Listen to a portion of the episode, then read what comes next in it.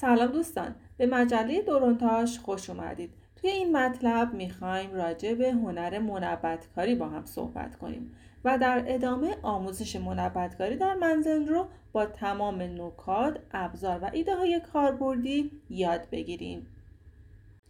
قبل از اینکه به آموزش منبتکاری بپردازیم باید بدونیم اصلا منبت به چه معناه. منبت از ریشه نبات به معنی گل و گیاه و رویانیدن گرفته شده. و در لغت به معنی کندکاری روی چوبه. هنر منبتکاری یکی از شاخه های صنایع دستیه که در اون نقش ها به صورت برجسته روی سطح کار ایجاد میشن که یکی از سرگرم کننده ترین و جذاب ترین هنرهای چوبی محسوب میشه. منبتکاری غالبا بر روی چوب انجام میشه. این جمله به این معنیه که زمینه چوب و نقوش برجسته می‌تونن ماده اولیه به غیر از چوب نیز داشته باشن. اما اونچه در فرهنگ آمیانه به عنوان هنر منبتکاری شناخته میشه همون شاخه مهم منبتکاری چوبه.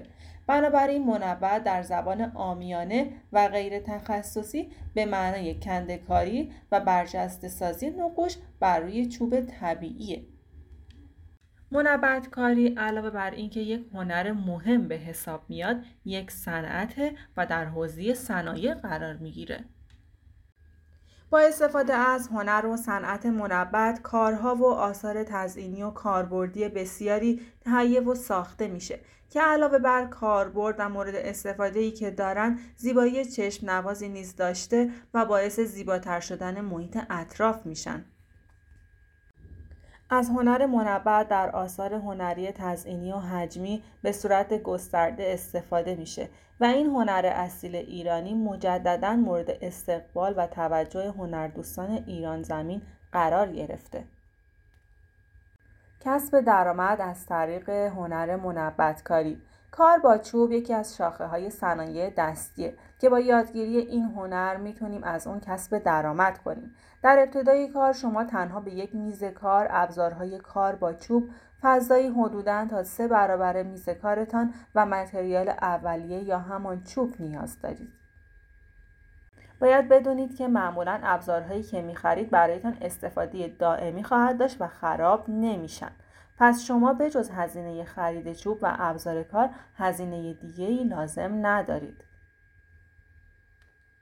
این رو هم باید بدونید که درآمد شما در این زمینه تنها به ساخت و فروش وسایل چوبی و تزئینی ختم نمیشه و حتی از فروش ضایعات اونها هم می‌تونید کسب درآمد کنید. به طور مثال برخی شرکت های صنعتی خاک حاصل از برش چوب رو با قیمتی خوب از نجارها خریداری می کنند. در واقع اونها رو جهت تمیز کردن برخی قالب های صنعتی استفاده می کنند. و یا تکه های ریز و نرم حاصل از رندیدن چوب را پوشال گویند که از فروش آنها سالیانه چند میلیون درآمد خواهید داشت. و یا اینکه قابلیت تبدیل شدن ضایعات کارگاهتان به کود ارگانیک برای استفاده کشاورزها و یا حتی برخی از استادان هم از ضایعات کارگاهشان برای بخاری های چوبسوز استفاده می کنند و در زمستان کارگاه و محل فعالیت خود را گرم می کنند.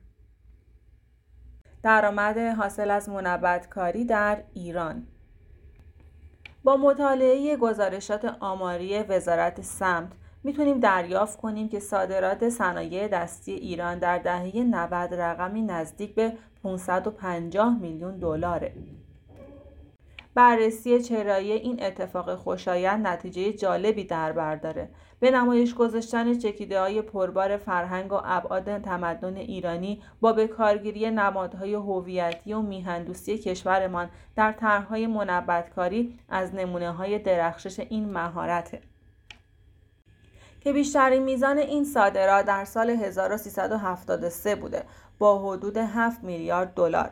این سرمایه هم می‌تونه در جهت پیشرفت اقتصاد و تولید کشور نقش موثری داشته باشه و هم می‌تونه باعث ایجاد عدالت اجتماعی و توزیع یک نواقل ثروت در کشور بشه.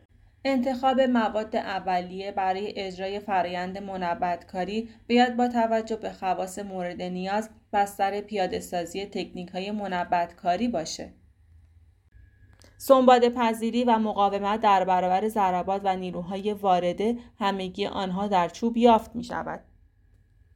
استادکاران و دست زخم کرده های منبتکاری از چوب خاصی نامی به زبان نمی آورند. می‌گویند باید مقاوم و هم قابلیت شکل پذیری در اثر اعمال نیرو و از سمت ابزار کار را داشته باشد. از همین رو می توان از چوب انواع پهن ها برای منبتکاری استفاده کرد چرا که هم بافتی نرم و هم محکم دارند. معرفی ابزارهای آموزش منبتکاری میز کار. انواع مقار. چکش. گیره و یا پیچ دستی.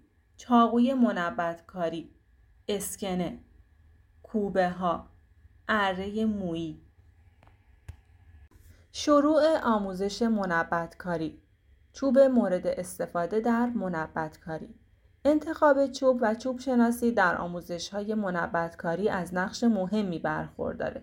شما باید بتونید چوب مناسب رو با توجه به طرحتان انتخاب کنید چرا که زیبایی کار نهایی وابسته به نوع چوب مورد استفاده است. چوب هایی که در زیر نام برده است در منبتکاری بیشتر استفاده میشه.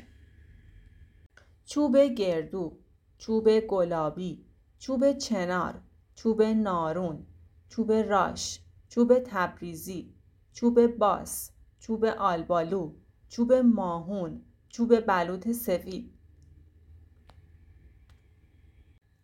هر کدام از این چوب ها بافت و رنگ متفاوتی داشته و در مجموع برای خلق آثار هنری مناسب هستند.